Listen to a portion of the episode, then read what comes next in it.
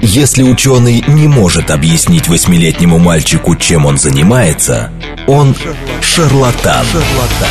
В ярком и популярном формате мы знакомим слушателей с интересными фактами из мира науки в программе «Ученый свет». свет. Программа предназначена для лиц старше 16 лет. Здравствуйте. В эфире программа «Ученый свет», в которой мы отвечаем на вопросы об окружающем мире с научной точки зрения. И программу ведут Андрей Бычков и Вера Грибанова-Павлова. Я не слышу Андрея. Андрей, пожалуйста, дай слово, что ты здесь с нами. Вера, привет. Привет. Скажи, пожалуйста, слышишь ли ты меня? Да, да, да слышно. Все, отлично. Все, ура. У нас просто микрофон был выключен, оказывается. Ну, ничего. Нет, ну, в смысле, я его включил, но ты, успел, ты опередил. Отлично. В общем, да, рад всех, э, так сказать, слышать. Я вижу, наши постоянные слушатели э, нам уже пишут. А, давай, наверное, скорее сначала представим гостей, а потом э, потом анонсируем, о чем будем говорить. Давай. У нас сегодня в гостях очно целых три гостя. Давай по очереди представлять. С нами сегодня Билых Ирина Михайловна. Это программный директор фестиваля актуального научного кино «Фанк» и продюсер лаборатории научного кино. Ира, привет. Привет, привет. Очень рада снова к вам прийти. Да, Михаил Дробинский, научный сотрудник отделения Токамака Курчатовского комплекса термоядерной энергетики и плазменных технологий. Здравствуйте, Михаил. Добрый день. И с нами сегодня а, Павлов Игорь Денисович, заместитель Центра компетенций НТИ по направлению квантовой коммуникации а, НИТУ МИСИС. Добрый Здравствуйте, день. Игорь. Да, на самом деле э, очень хорошо, что ты первую, первую представила Ирину, потому что она у нас как раз связующее звено. У нас э, два гостя из немножко разных э, отраслей науки. Их объединяет то, что Ирина представляет лабораторию научного кино. Мы сейчас обязательно про нее спросим. Про лабораторию я имею в виду. Э, и в, в рамках этой лаборатории снимаются документальные фильмы о научных исследованиях. И наши э, гости Михаил Дробинский и Игорь Павлов, насколько я понимаю, как раз являются участниками этих фильмов, ну, можно сказать, героями. А, и вот и про то, как происходят съемки, и про лабораторию, и про непосредственно научные, научную область, чем занимаются наши спикеры, наши гости, мы сегодня поговорим. Так что такая немножко гибридная программа получается. Давай ну сначала да, Фанк у нас постоянный вообще партнер, мы каждый Фанк год у нас постоянный партнер, приглашаем. Да. Мы очень этому рады. Да, у вас все время какие-то такие масштабные события, фестивали, все это очень входит в, наши, тоже, наш круг интересов, потому что мы тоже про науку, и вы тоже про науку. Угу. Ира, давай тогда первый вопрос к тебе. Да, Андрей? Сначала да, да, с Иры начнем. Расскажи Расскажи вообще про вашу лабораторию научного кино, что это вообще такое было и что будет на выходе. Угу. Постараюсь коротко. А, ну, Фанку уже 8 лет, и вообще любой фестиваль, он должен не просто показывать кино, но и как-то развивать индустрию. У нас а, есть много очень интересных режиссеров, авторов, которые готовы снимать о науке. Есть исследования, люди, о которых стоит рассказывать но э, почему-то они не всегда встречаются и не всегда находят общий язык. И получается так, что недостаточно, мы когда вот каждый раз, когда проводим фестиваль, сталкиваемся с тем, что у нас недостаточно российских фильмов, мы не можем собрать российскую программу. А, кстати, есть такое. Да, да. Ну, Уже сколько мы много. раньше были на фестивалях, ну, много зарубежных было, а отечественных как будто бы меньше, вот так казалось. Их действительно было меньше, и мы решили, что это, ну, надо что-то с этим делать, наверное. И э, придумали такой проект «Лаборатория научного кино». Мы использовали в качестве референсов аналогичные проекты других фестивалей. В частности, вот в MIT, например, есть э, Массачусетский технологический институт, там есть MIT DocuLab. Это постоянно действующий кластер, где документалисты взаимодействуют с учеными и создают фильмы или какие-то интерактивные проекты. Мы пошли немного другим путем. Это уже вторая лаборатория, которую мы проводим. Э, мы объявили прием заявок от ученых и от, кинематографистов, чтобы собрать именно людей, заинтересованных в таком взаимодействии. А, получили эти заявки. А, дальше режиссеры, которых мы отобрали, были разделены на две группы. Лекционная группа и мастерская. Те, кто был в мастерской, посещали лекции и имели возможность познакомиться с учеными. Лекции ученых они посещали? Нет, нет лекции, лекции? лекции именно лекции кинематографистов, угу. потому что этот вид кинематографа, он имеет свою специфику, и В основном те, кто к нам пришли, еще не имели такого опыта. Угу. В общем, было две группы. Лекционная, где люди просто слушали лекции, учились, и мастерская. И вот в мастерской у нас было три художественных руководителя. А, студенты мастерской познакомились с учеными, и дальше каждый из них а, выбрал ту тему, которая ему интереснее всего, и в течение четырех месяцев они работали над своими короткометражными фильмами. А вот они выбирали, а, это вот, ну, как их желание было, было и их инициатива, или вы им как-то подбирали пару, исходя из тематики, исходя из опыта какого-то? Мы не подбирали, но мы, мы создавали условия, в которых они могут сами это сделать. Мы э, организовали встречу, э, на которой все могли со всеми пообщаться, и э, вот как бы кто с кем... Сложиться в команду. Да, сложиться в команду, у кого с кем химия возникнет, кому какая тема интереснее. И э, после этого режиссеры начинали, сразу же после этого знакомства, режиссеры начинали э, уже работу над фильмом. И 16 числа, 16 сентября э, в 16.00 в ДК «Рассвет» у нас будет премьера «Альманаха». Мы собрали фильмы, которые были созданы в рамках лаборатории в «Альманах». Он называется «Фанк. Идеи и технологии, меняющие мир». И альманах этот мы покажем сначала в кинотеатре в Москве, а потом он войдет в наши дни научного кино и будет показан по всей стране. Звучит круто. масштабно, круто. Мы всех приглашаем. 16, 16 сентября, это будет 16. воскресенье. Легко да? Зап... Я да. уже запомнил. Можно посмотреть, наверное, на специально. ваших э, лендингах, на сайтах, я уверена, там да, есть csff.ru, да, там есть расписание. Здорово. А вообще, следующий такой логичный вопрос, это на какие же и на какие темы снимают кино? И этот вопрос уже задал наш постоянный слушатель Андрей, то есть про каких специалистов, ну или на какие темы, да, а, снималось кино в этих лабораториях. И суть судя по тем специалистам, которые у нас сегодня присутствуют здесь, мне кажется, что это могут быть самые разнообразные тематики. Ну да, мы старались э, так подбирать разные темы. И вообще тема этой лаборатории была эксперимент. То есть режиссеры экспериментировали с языком, с, э, с, с выражением. Короткометражный фильм это сколько примерно там от и до? Ну, ну в среднем это 5-10 минут. Это небольшие угу. такие работы. Да. Ирина, эксперимент как э, экспериментальная форма или именно съемки экспериментов научных? Экспериментальная форма. Ну и съемки экспериментов тоже, разумеется, были. Угу. А тогда расскажите, потому что вот мы в рамках нашей передачи понимаем, что такое эксперимент научный. вот. А вот какая может быть экспериментальная форма? Вот как, э, чем эти фильмы э, там могли отличаться от других документальных фильмов? Ну, например, были несколько работ, в нескольких работах использовалась анимация. А, это не то чтобы эксперимент, но так, в прошлой лаборатории такого, например, не было. Или ну, вообще есть такое, как э, установка, что документальное кино это о человеке, а научно-популярное это о природе, о предмете или о явлении. Вот этот фокус, он сейчас очень сильно смещается, и у нас многие режиссеры все-таки снимали, ну, больше ставили, что ли, в центр человека. А, исследование это было как научное исследование, наука это был как некий контекст, в, которых, в котором развивается история.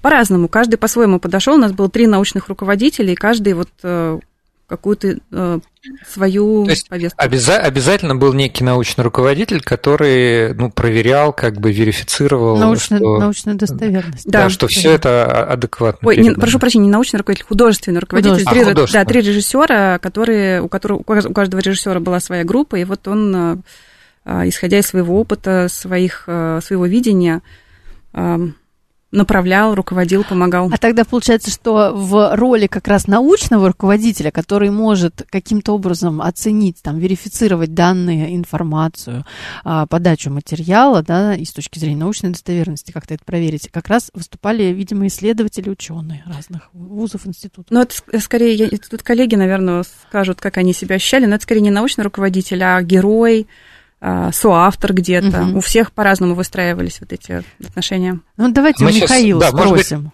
Ну, давайте, да. А, Михаил, вы тоже, во-первых, спасибо большое, что пришли. Рад быть здесь. А, вот, вы а, занимаетесь а, физикой, да, физикой частиц, физикой а... энергии. Физикой плазмы. Термоядерной энергетикой. Физикой, да, физикой плазмы. Термоядерная энергетика – это наша такая долгоиграющая цель.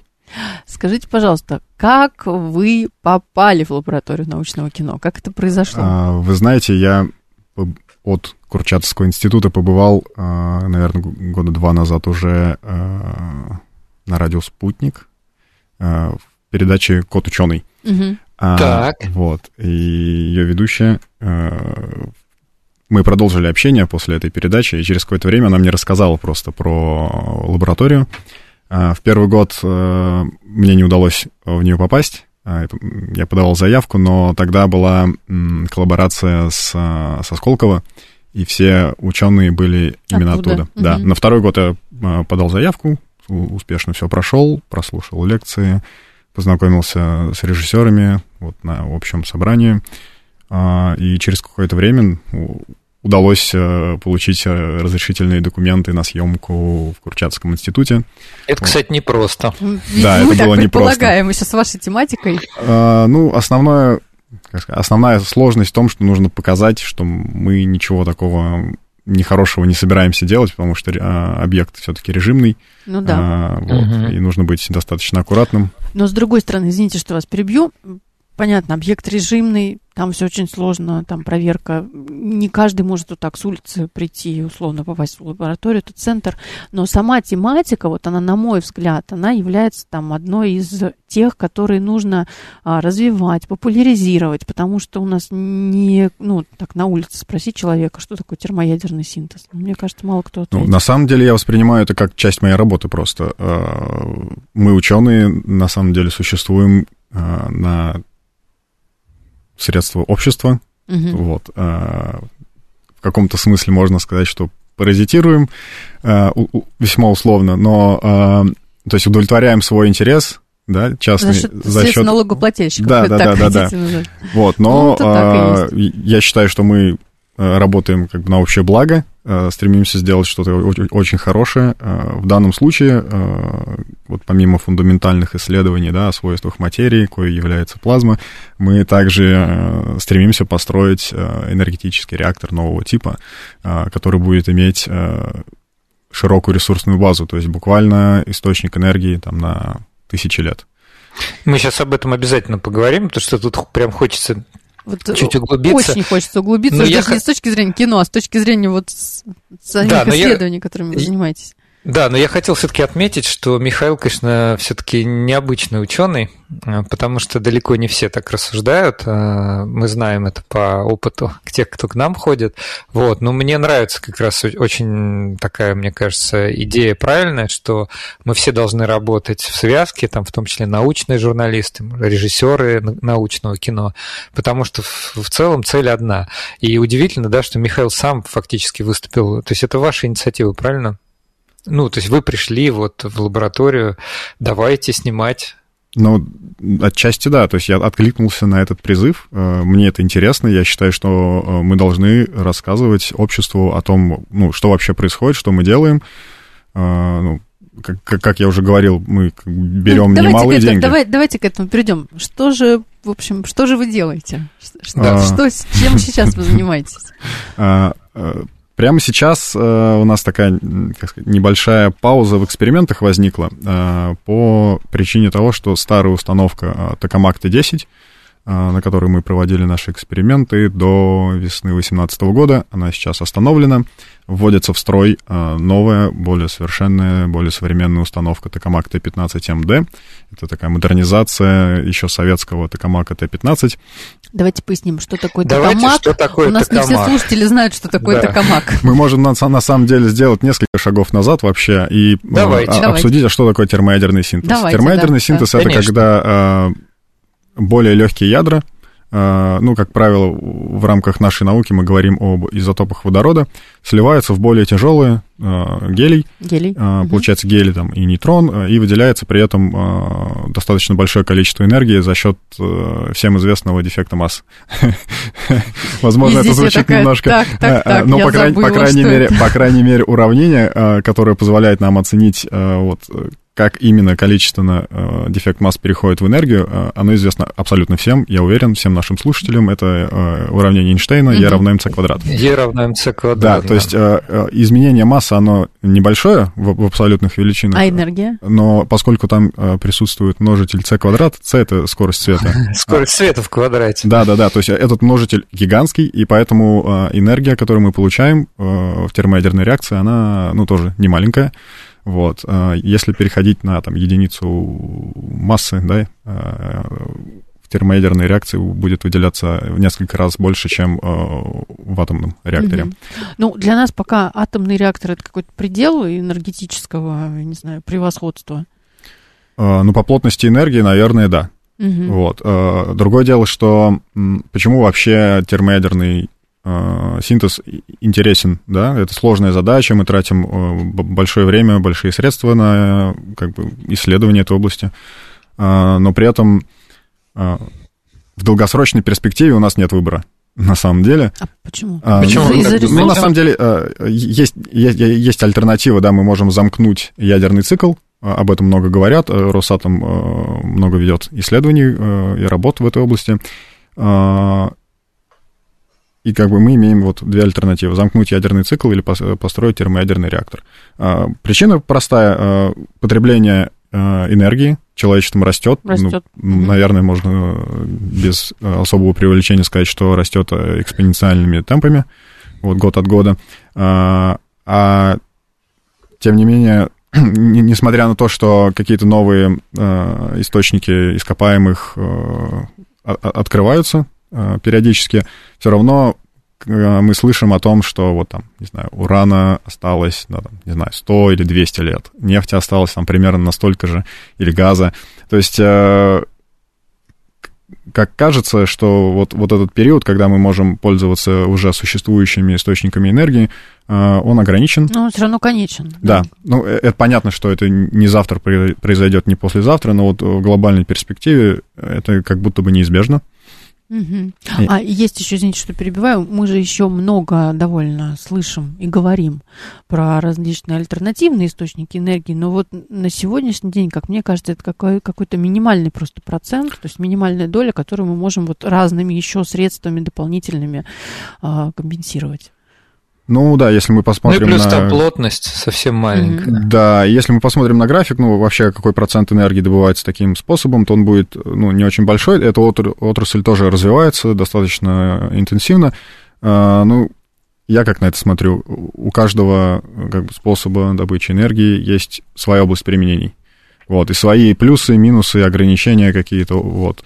А, термоядерный реактор, он, ну, его можно поставить практически где угодно, он будет работать вне зависимости от погодных условий, он безопасен будет, а, принципиально безопасен. То есть, если какая-то авария Кстати, случается... этот момент да, вот, очень да, хорошо раскрыть, потому что мы об этом никогда в наших программах не говорили. Да, Да, почему, да. безо- почему безопасно? Потому что э, вот давайте на сравнении с ядерным реактором, да, Мгм. все построим. Давайте. Значит, ядерный реактор это ну, я буду максимально сейчас упрощать, даже огрублять. Э, Мы складываем э, просто достаточное количество вещества, делящегося в одно место, и запускаем цепную реакцию. Дальше мы там э, используем теплоносители, какие-то э, замедлители нейтронов, поглотители ней- нейтронов для того, чтобы этой реакцией управлять. А, И в случае, если что-то пойдет не так, то цепная реакция, ну, в принципе, она может выйти из-под контроля. А, Иногда самыми неожиданными способами. Вот как было там на Чернобыле. Ну, только что, да, хотела сказать, что уже А. знаем мы такие случаи. Да, а, те- а, несмотря на то, что а, вот отрасль, вот, атомные реакторы, они становятся супербезопасными с каждым новым поколением, а, ну, принципиальная возможность остается. А терм- Да. термоядерная реакция, она м, существует в очень узком э, диапазоне параметров, Мгм. и как э, чуть что случится не так, она просто тухнет. Просто Да, прекращается. максимум, что мы можем э, повредить, это сам реактор. Это будет э, дорого, неприятно, э, но никаких масштабных человеческих Ну, потерь не будет. именно да, не будет. Да, да. А такой дилетантский вопрос. А какие-то радионуклиды, какие-то ради- радиоактивные материалы в термоядерном да, реакции, реакторе используются или выделяются? Э, Да, безусловно. То есть базово топливом, э, роль топлива будет выполнять э, изотоп водорода дейтерий тритий. Тритий, он радиоактивный, у него пе- период полураспада что-то там 12,5 лет. А, И с одной А стороны... дейтерий у А дейтерий, он стабилен. Стабилен. стабилен. Да. А, И даже если, ну, вот рассмотрим самый какой-то негативный сценарий. Огромное А количество давайте трития, пофантазируем. огромное количество трития распространилось там на какой-то относительно большой территории, э, проходит, я не знаю, 10 лет, все.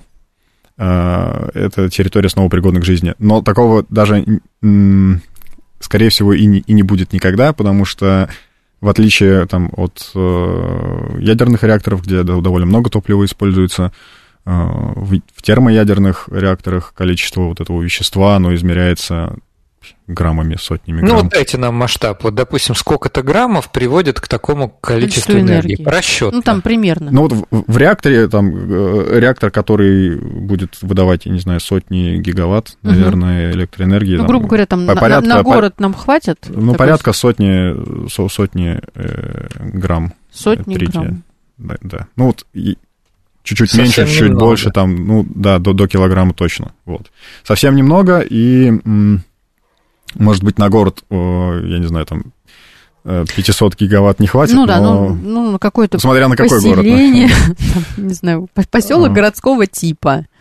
На него хватит, а, точно. А почему такое название токамак? Вот, э, допустим, термоядерный реактор, понятно, а токамак, вот почему а, этот термин Кстати, используется? небольшой такой интересный факт. Токамак — это чуть ли не последнее слово, которое перекочевало из русского языка в международный. Да вы что? Да. А я вот уже ну, почитала. Вы, вы провер, проверьте меня, пожалуйста, но, Сейчас, но оно проверь, либо одно из последних, либо просто последнее. Токамак. Тороидальная камера с магнитными катушками. По первым буквам. То, тороидальная. К, да. камера магнитными. Ма и катушками К. Да, да, да. это изобретение Токамак. советских ученых. Угу, угу. Я пока пошла гуглить про слово, а вы продолжайте. Да. Так, ну мы продолжаем. Почему, да. почему да, именно Токамак? Да, почему вот, э, ну то есть мы поняли, что это, соответственно, Тор, да, сама форма, наверное, да, да? технологический процесс так устроен. Значит, э, ну опять можем с самого начала, да, пойти, э, чтобы реализовать термоядерную реакцию, почему она называется термо? Потому что высокая температура присутствует. А почему, откуда она там берется?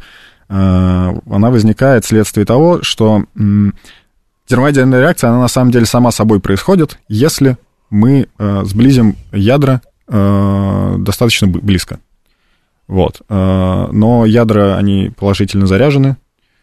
Э, И не хотят сближаться. Не хотят сближаться, да. Вот. Э, это называется кулоновский барьер. То есть нужно какую-то энергию ядрам э, сообщить. Ну, грубо говоря, вот такая аналогия. Чтобы э, закатить санки в горку, вот, mm-hmm. если мы хотим за один импульс это сделать, мы должны их разогнать достаточно сильно, отпустить, и вот э, саночки уже въехали, куда нам надо. Вот мы э, на самом деле делаем то же самое. Только температурой. Да, температура это же мера э, как бы кинетической Скорости, энергии. Да, да, да, да, да, да, да, все верно. А, и при, э, если посчитать, сколько нам нужно, да, для того, чтобы сблизить ядра достаточно близко. А, вот первые оценки дают там миллиард градусов. Вот. Слушайте, но, а... но дальше нам а, на помощь приходят э, эффекты квантовой механики. Вот. Михаил, страшно вас не, не хочется прерывать, у нас просто новости сейчас а скоро. дальше продолжим. А дальше да, продолжим. я просто хотел Хорошо. сказать, что Михаил так интересно рассказывает, что мне уже хочется посмотреть кино, потому что mm, еще когда это визуально... Ну, посмотрим. Мне кажется, да, нет, очень интересная тема, мы обязательно поговорим и с Игорем Павловым э, во второй половине. Давайте еще раз напомню нашим слушателям, у нас в гостях Дробинский Михаил, научный сотрудник отделения Токамаков Курчатовского комплекса термоядерной энергетики и плазменных технологий, Игорь Павлов, заместитель Центра компетенции конференции НТИ по направлению квантовой коммуникации, не ТУМИСИС, про квантовые коммуникации будет во второй части. И Ирина Белых, программный директор ФАНК, фестиваля актуального научного кино, и продюсер лаборатории научного кино. В ярком и популярном формате мы знакомим слушателей с интересными фактами из мира науки в программе «Ученый свет». свет. Здравствуйте, в эфире программа «Ученый свет». Мы в ней отвечаем на вопросы об окружающем мире с научной точки зрения. Меня зовут Андрей Бычков, я автор ведущей программы. Со мной сегодня в студии Вера Павлова. Я здесь, всем добрый день, да, Андрей, рад Привет. тебя слышать. Да, всем здравствуйте. Взаимно. Нас тут, э, кстати... Так, ладно, сейчас я отвлекусь на вопросы и боюсь, мы уйдем в дебри. Сначала представляем гостей. Значит, у нас сегодня в гостях программный директор фестиваля актуального научного кино, он же ФАНК, и продюсер лаборатории научного кино Ирина Белых. Ирина, привет. Привет. Спасибо, что позвали. Э, Михаил Дробинский, научный сотрудник отделения Токамаков Курчатовского комплекса термоядерной энергетики и плазменных технологий. Михаил, добрый день еще раз. Снова здравствуйте. И Игорь Павлов, заместитель Центра компетенции НТИ по направлению квантовой коммуникации НИТУ МИСИС. Здравствуйте, Игорь. Здравствуйте. Э, значит, мы сегодня говорим о э, лаборатории научного кино. Точнее, начали с этого. Эта лаборатория снимает документальное научное кино про лаборатории, про исследования, про научные эксперименты. И вот сегодня у нас два героя фильмов этой лаборатории. Ну да. Два, да. два ученых, да. И у каждого из них своя очень интересная тема. А, мы вот э, в первой половине начали с термоядерного синтеза и токамака, правда, не закончили. И у нас, кстати, есть э, даже кое-какие комментарии. Кстати, для, да, для наших слушателей, мы так-то в прямом эфире мы не, не напомнили, 8 925 4 восьмерки 94 8 это смс, Телеграм говорит МСК бот, так что пишите. Комментарий вот какой от слушателя, который подписался как Смит. Он пишет, так 12 лет это всего лишь период полураспада, через 12 лет останется ровно половина этой гадости, как он выражается. Я проверил, э, открыл Википедию. Так. 12 с небольшим лет, действительно, период ну, да, полураспада. Но половина, половина это уже лучше, чем, полностью. А через еще 12 лет останется четверть. Ну, вообще говоря, да, прав. Я, я слышал формулировку Михаила. Михаил сказал, что ну все, уже будет земля безопасная. Ну, Михаил, согласитесь, да, не С учетом совсем. количества вещества, вот, э, если вы вспомните аварию на Фукусиме, то там, угу. я не знаю, сколько-то там тонн воды утекло зараженной в, э, в океан, и, ну, побеспокоились, но ничего, океан закрывать не стали. Э, дело в том, что э, важна концентрация тоже. Если у нас важна, там будет один грамм делящегося вещества, там, через 10 лет вообще про него можно будет забыть. Ну да. И мы, кстати, начали, Андрей, э, до перерыва заход такой, да? А что такое токамак вообще? Мы так э, да, издалека, да, да. издалека да, пошли. Устройство-то, да, зачем Так вот, оно мы нужно поговорили само? вообще, как реализуется термоядерная реакция, почему она термоядерная, вот. А, а дальше вот мы приходим к тому, что очень много градусов нужно, чтобы преодолеть этот клоновский барьер, о котором мы говорили, да, положительно заряженные частицы отталкиваются. Возникает вопрос, а вообще как будет выглядеть вещество при таких температурах, в таких условиях? И тут мы приходим к понятию плазмы. Плазма да. это когда мы берем атом, это некое атом состояние, да? И от него отрываем электрон. Угу. И у нас получается положительно заряженный ион а, и отрицательно заряженный электрон, и их очень много. Это вот такой, ну, в общем, смесь газовая а, из заряженных частиц. Вот. А, и поскольку температура-то очень большая должна быть, мы не можем просто в стеклянный сосуд вот это вещество раскаленное насыпать, налить, неважно. Все будет плавиться, ничего у нас не получится. А, но заряженные частицы, и, ими можно управлять с помощью магнитного поля и электрического поля. Вот. И тут мы приходим к идее а, магнитной ловушки, магнитного удержания. А, и вот э, с начала проведения исследований в области термоядерного синтеза были эксперименты с различными э, конфигурациями, с устройствами, которые имели там цилиндрические формы, какие-то более сложные. Э, в общем, Э, после ряда попыток реализовать э, да, удержание такой горячей плазмы, пришли к замкнутым магнитным ловушкам как наиболее эффективным способом удержания вот, вот этого. Да, да, все верно. И на, на данный момент существуют две конкурирующие системы. Это Токамак угу. советский и Стелларатор, который изначально был реализован в Штатах. А я вот открыла марки советские. Почта СССР, замечательная марка 1987 года, называется термоядерная система Токамак. Выглядит масштабно. Да, вот, э, да. да, ты понимаешь, в чем дело? Я помню подшивку журнала там, «Техника молодежи», «Наука угу, и жизнь», угу. и вот как раз где-то с 80 по 90 очень активно термоядерный синтез обсуждался. Вот. И вот э, хочется Михаила спросить, ну, э, какой-то, э, как сказать, э, не получалось, да, долго реализовать, получается, да, то есть э, э, технология оказалась сложнее И да, и нет, смотря с чем сравнивать. Вот у нас перед глазами у всех э, реализация гигантского атомного проекта. У нас Да. перед глазами также космический проект, когда существовало соревнование между Советским Союзом и Соединенными Штатами, и в эти отрасли вкачивалось гигантское количество средств, а, как человеческих, так и материальных.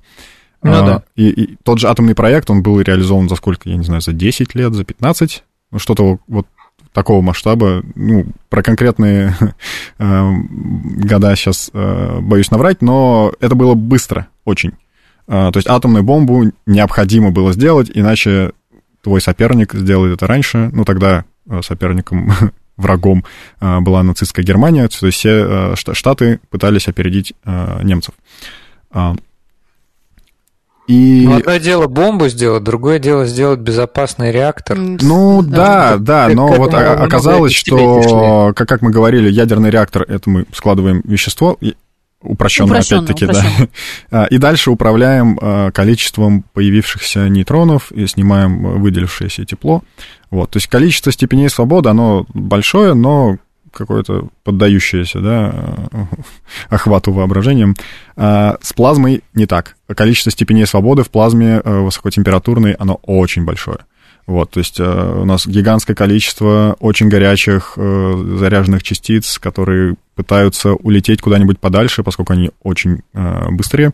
А а мы пытаемся, наоборот, их зажать в одном э, месте в замкнутом объеме. И возникают э, различные нестабильности, колебания плазменные, там, турбулентность так называемая. Вот. а, Этим всем надо как-то управлять. И помимо того, что нужно понять, а что вообще происходит, потому что на самом деле, если вы в плазму-то посмотрите глазками, ну, будет светиться какая-то ее периферийная часть, самый край Ну, ее. мы иногда видим плазму в Где, лампах где мы некоторых. видим? А, видим. Да, да, но э, в чем, в чем э, фишка? Э, Когда мы видим светящуюся плазму, мы видим э, то, как переходят электроны между э, уровнями, в Уровнями, одном атоме. А а поскольку в термоядерном реакторе плазма полностью ионизованная, ну, та- там на самом деле ионизовывают не очень много, Мгм. а, поскольку мы используем э, водород. водород. Да, там один электрон. Вот мы его оторвали, и все. А атом уже не будет светиться, потому что электрончику негде переходить, он где-то там э, отдельно летает сам по себе.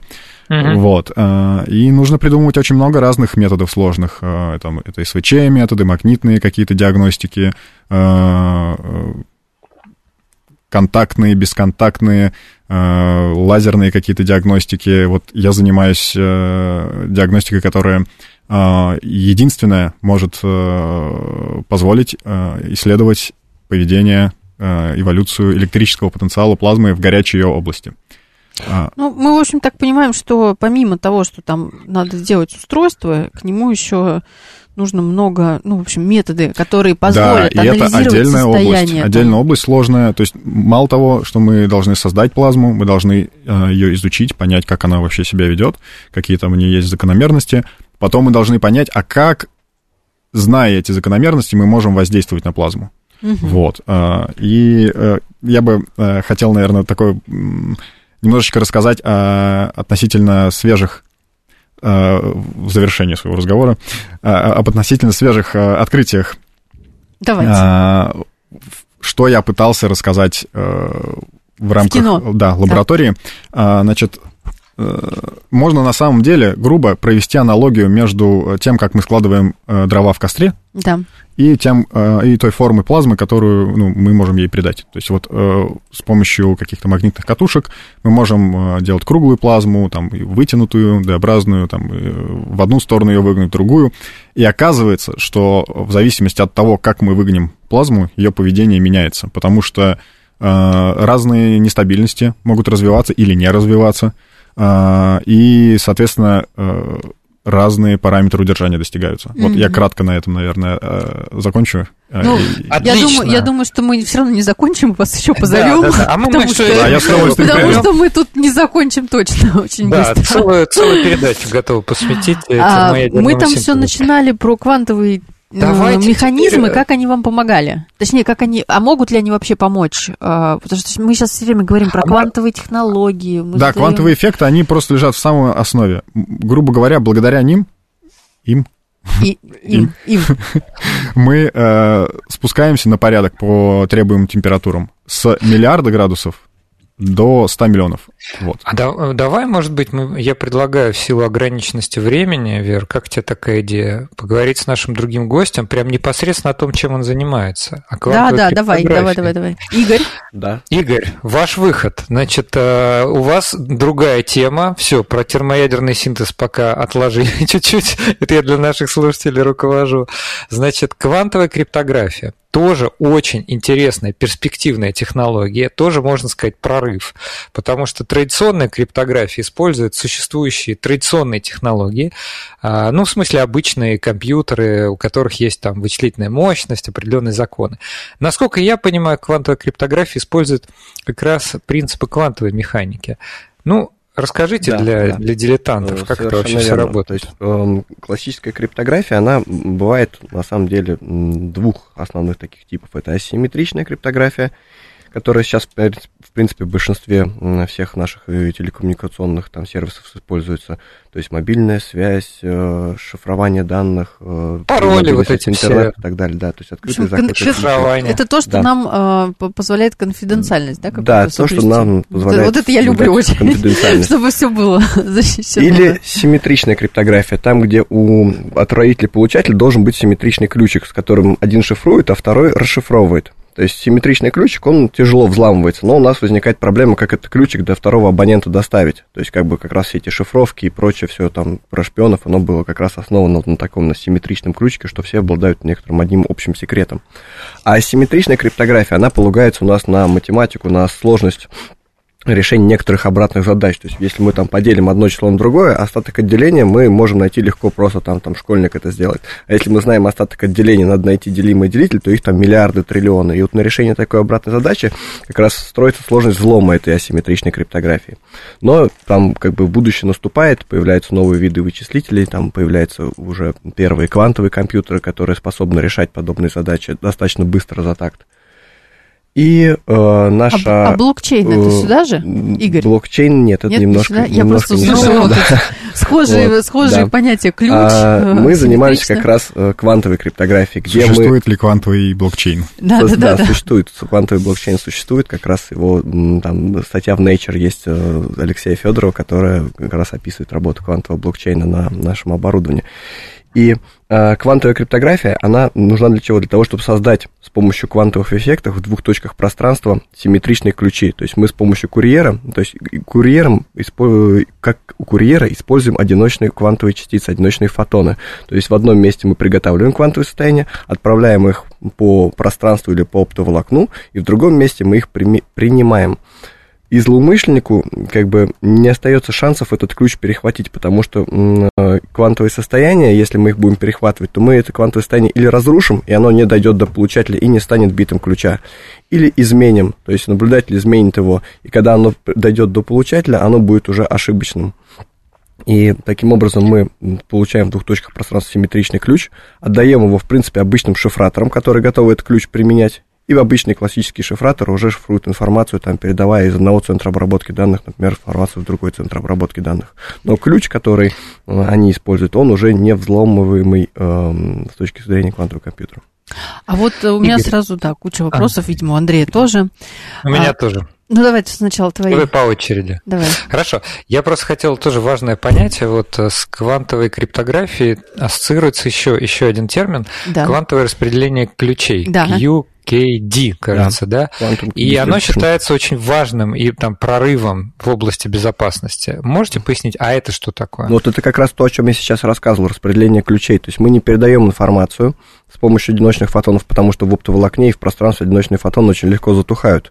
То есть для того, чтобы передавать информацию, этот способ не очень А, то есть пригоден. типа много, да. много параллельно да. отправляешь? Если мы отправляем э, просто одиночными фотонами какую-то случайную информацию, которая как бы ее, она случайная, поэтому какие из фотонов дойдут и какие не дойдут, нам в принципе не важно. Какие дойдут, те и станут нашим ключом. Угу. Угу. Вот.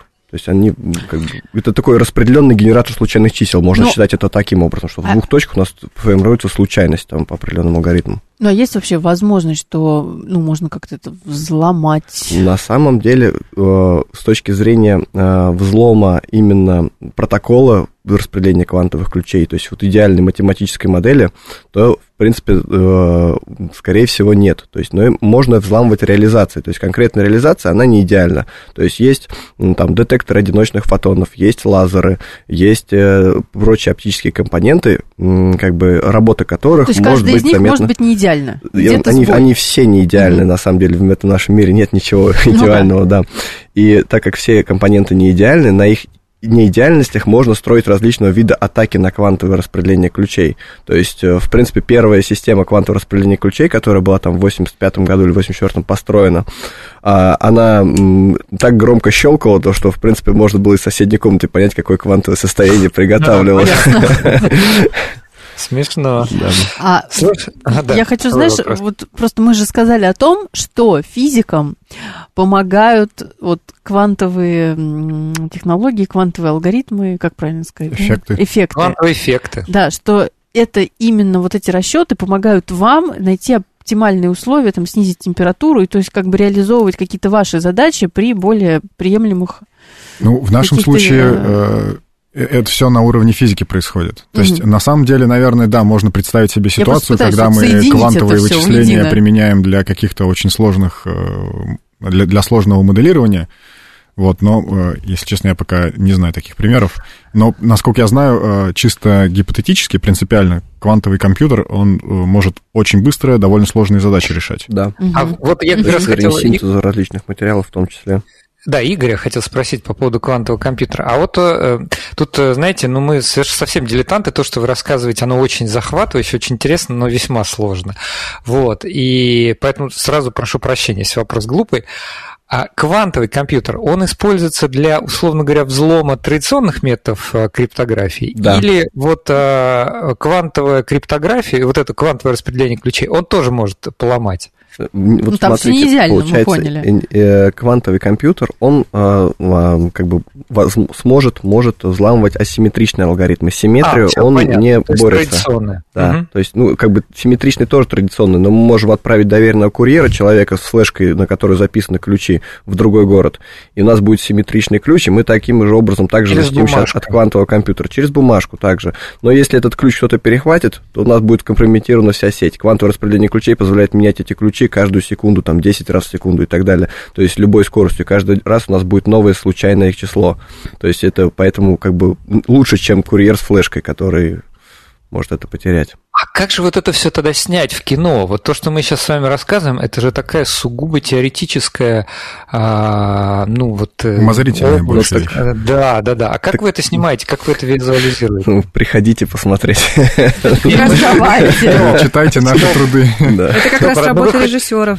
Приоткройте нам э, хоть чуть-чуть эту завесу таинственности, потому что очень интересно все-таки, как ну, реализовать. Показывали оборудование, мы показывали оборудование. То есть у нас проблема там с допуском съемок нет, потому что это как оборудование для криптографии. Злоумышленник может знать всю его начинку, все его принципы работы вплоть до последнего резистора, но при этом никаких сил по взлому иметь при этом не может, даже несмотря на полное знание начинки. Угу. Вот, Тогда расскажите, раз... насколько это сейчас все реализовано на практике, да? То есть ну, вот есть ли это оборудование, как, как, какие да, задачи Да, да, да. Просто оборудование э, есть. В России есть несколько компаний, которые производят данного оборудования данного класса, и оно уже начинает внедряться на, так сказать, в боевых применениях. То есть уже есть первые, так сказать, применения на сетях там, российских железных дорог. Есть большое количество пилотов оборудования в э, в различных банках, то есть Газпромбанк, Сбербанк, вот, также а простые пользователи смогут этим воспользоваться? Ну, или когда они смогут? Когда-то, а уже, да. Мы, кажется, Вопрос, если мы пользуемся Сбером, когда-то. Или РЖД? Нет, я имею в виду условный Телеграм, там, WhatsApp. Смотрите, тут вопрос в том, что а, квантовые коммуникации, они хороши в статике. То есть это mm. передача по оптоволокну или mm. там нужен какой-то определенный телескоп для спутниковой квантовой криптографии. Для мобильных устройств это будет следующее уже какое-то поколение, то есть микроминиатюризация и по цене, и по э, размеру. То есть сейчас пока это еще только крупные корпораты могут такое себе позволить. Очень круто. Нас э, слушатели спрашивают, ну, чтобы им не было обидно, вопрос немного чуть-чуть из другой области, но я думаю, Игорь, Игорь знает, точно он разбирается. Угу. А в чем базовое отличие вычислительной мощности одного кубита от уже нескольких? Ну, вы с компьютером... Непонятно, кто писал, текст кириллицей написано. Да. Ну, то есть кто-то из наших постоянных тоже слушателей. Да, вы же с квантовыми компьютерами тоже наверняка знакомы. Можете mm-hmm. сказать, чем отличается вот один кубит от нескольких? Ну, сейчас же все самом... гонятся за этим. И вообще, что да. такое на самом деле, На самом деле, получается у нас каким образом, если мы берем классический бит информации, да, то есть он может принять значение от 1 до 0, ну, да. Да, а 2 бита больше, чем 1 бит, а 8 бит еще больше, чем 1 бит. То есть, как бы, грубо говоря, чем больше количество бит, бит, угу тем больше, больше количество вариантов, информации да? мы можем в этим, с помощью этого дела передать, обработать или что-то с ними сделать. С кубитами, в принципе, то же самое, только различие в том, что э, один кубит может принять любое значение от нуля до единицы, да, оно вероятностно. В смысле, вот. подождите, подождите, вот здесь секундочку. То есть тоже ноль либо единица, да? Не, не, Или все, нет, что между ними все, тоже? Все, все. Это. Я вот как раз пытаюсь, все. я не первый раз пытаюсь это сделать. Да.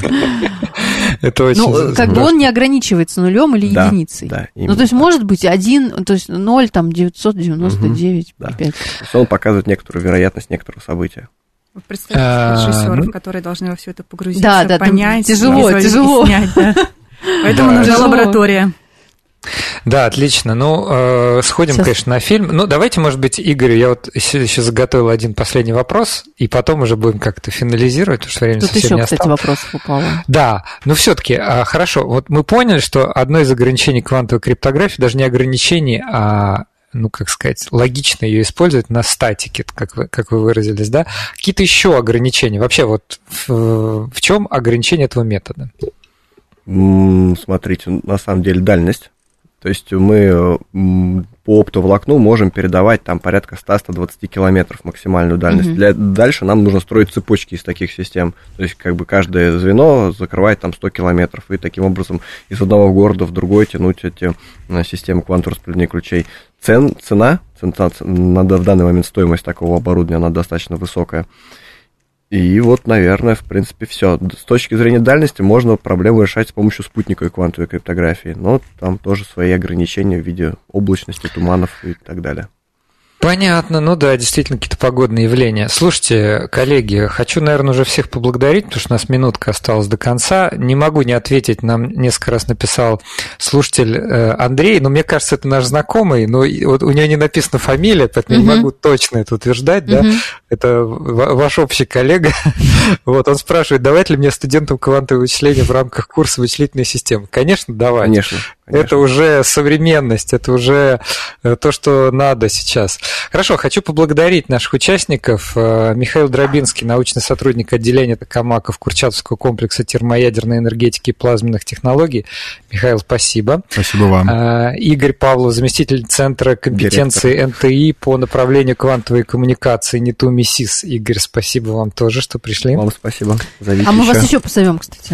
И, не думайте, конечно что же, вы так делаете. Конечно же, Ирина Белых, э, программный директор фестиваля актуального научного кино и продюсер лаборатории научного кино.